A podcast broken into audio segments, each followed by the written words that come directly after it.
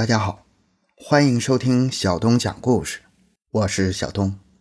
看到这期的标题呢，可能有的听众就会有个疑问：这期节目我在早期不是讲过吗？而且呢，这期节目是非常非常的早，大约在我人生中的第三期节目吧。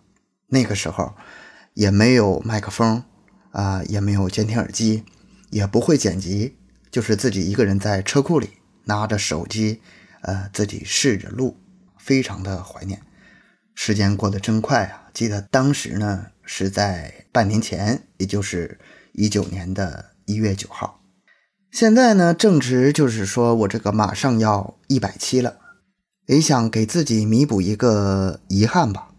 这期节目嘛，就是因为当时刚刚开始，很多都不会，录的是非常非常的次，而且呢录的时候当时没有就是剪辑的概念，认为就是录播嘛，就是一口气儿的播下来。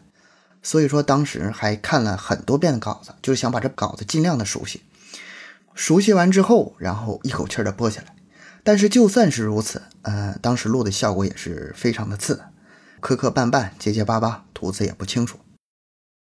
在这第一百期之前呢，我想弥补一下自己的遗憾，就是把这个当时自己很不满意的作品呢，重新录制一遍。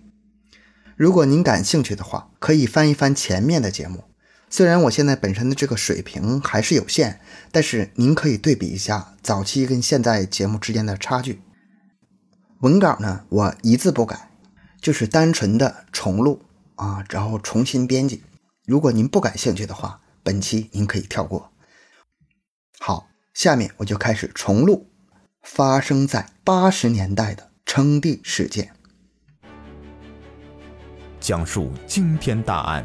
追踪凶案现场，更多精彩，请关注同名微信公众号“小东讲故事”。如果问大家，中国历史上最后一位皇帝是谁？估计大家都会说是清朝的宣统皇帝溥仪。其实，在溥仪之后，袁世凯也称帝了，当了八十三天的皇帝。但是在新中国已经成立之后，封建专制的王朝彻彻底底的结束之后，竟然还有一些人在自己的地区自立为王，甚至称帝，这可都是历史上的真事儿。今天我们就来揭秘其中一个发生在上世纪八十年代最有代表性的案件。一个生活在四川省巴中县农民名叫张清安。早年读过私塾，会写工整的毛笔字，还会算命，又懂些医术，也因此在他们乡卫生院坐诊行医。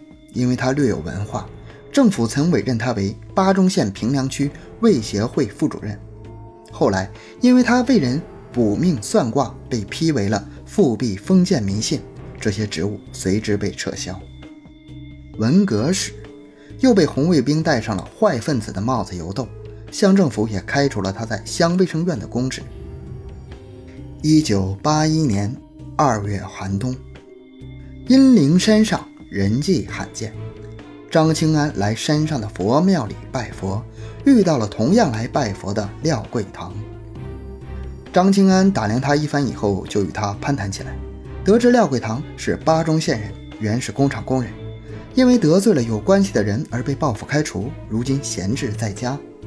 张清安隐约觉得廖桂堂与自己相似，于是就向他推销起了末日说，称有本名为《武功经》的神书预言了1982年7月左右会发生天灾，到时候全世界死一半以上的人口。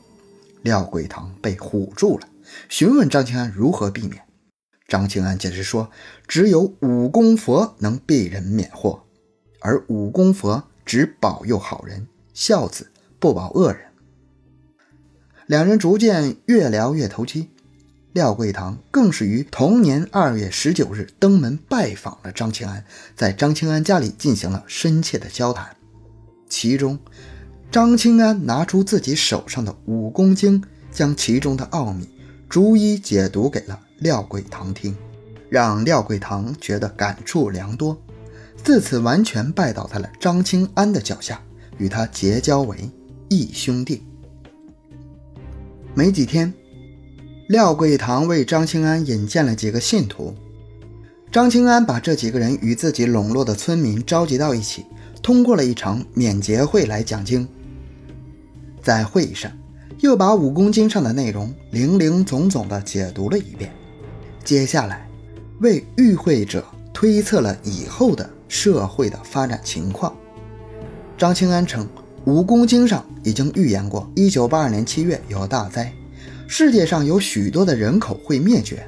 巴中县几十万人中也仅存两千三百五十三人，这幸存下来的都是信奉武功经、受武功佛保佑的人，而且不死的将来也会是大富大贵。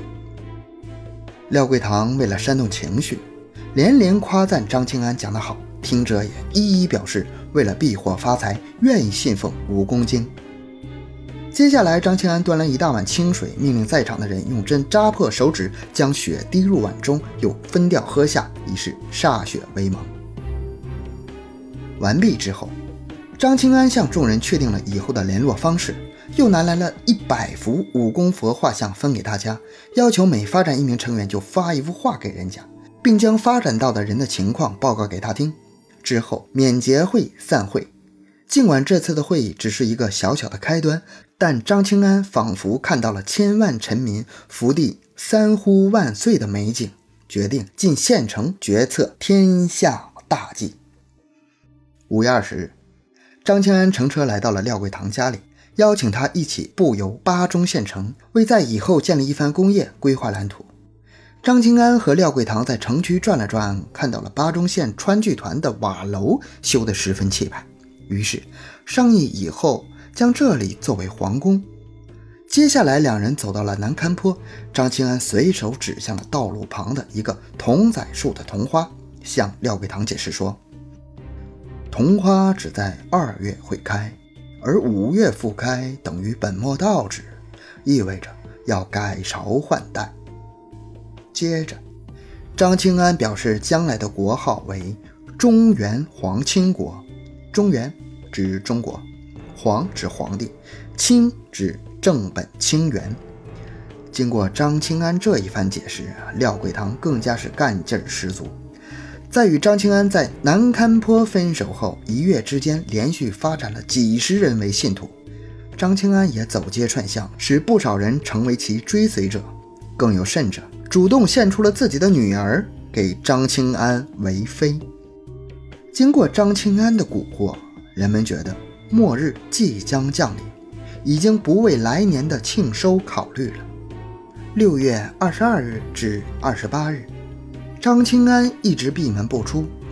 期间，他编撰了一本叫做《天律森令》的稿件。作为建立政权之后的法律文本，《天律森令》有四万余字，用毛笔写成，还盖有皇清玉印和清相府印等私刻的印章。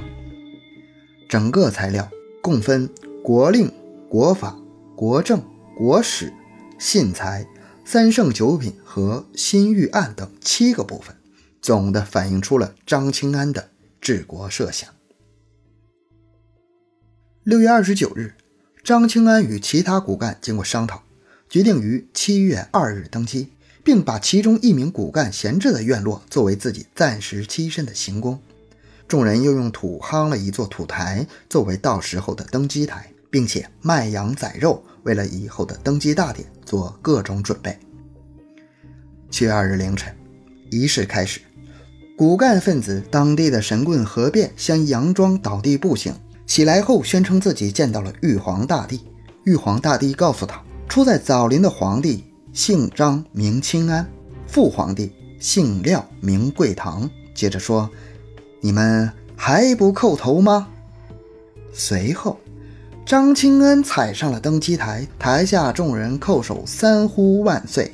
张清安则开始封授诸臣，以廖贵堂为父皇帝，自己的妻子为皇后。雷氏女子、义氏女子为皇妃，何变为通天法师，又把自己听到的古代的官职爵号封授给了一大波人，共有五十人之多。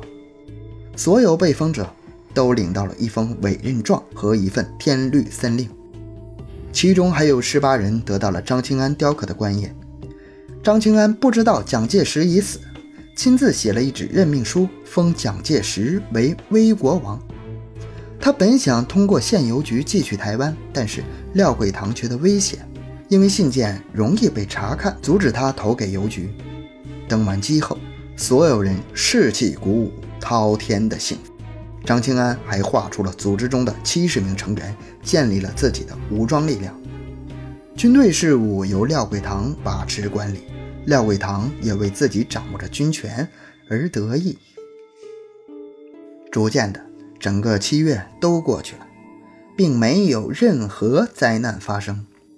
拥护中原皇亲国的皇统的基层力量逐渐瓦解，骨干成员们开始慢慢被孤立。张清安为了以正士气，决定御驾亲征，带着自己的人马乘车向巴中县城挺进。张清安的行动很快就被注意到，县里的武警结合警察持枪火速赶来，制服了张清安一等人。在行宫中留守的人员听到消息，也树倒猢狲散。之后，县公安将骨干人员纷纷拘捕起来，其他人主要以教育为主。一九八二年十二月二十一日。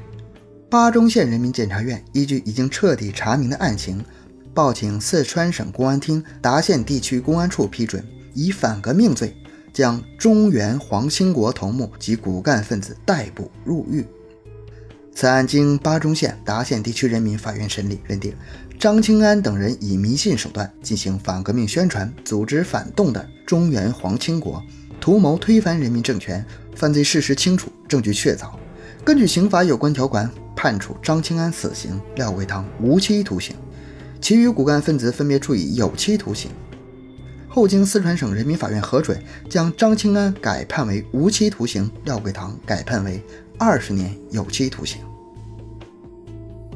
好，今天我们的故事就讲到这里，感谢大家的收听，咱们下期也就是第一百期再见。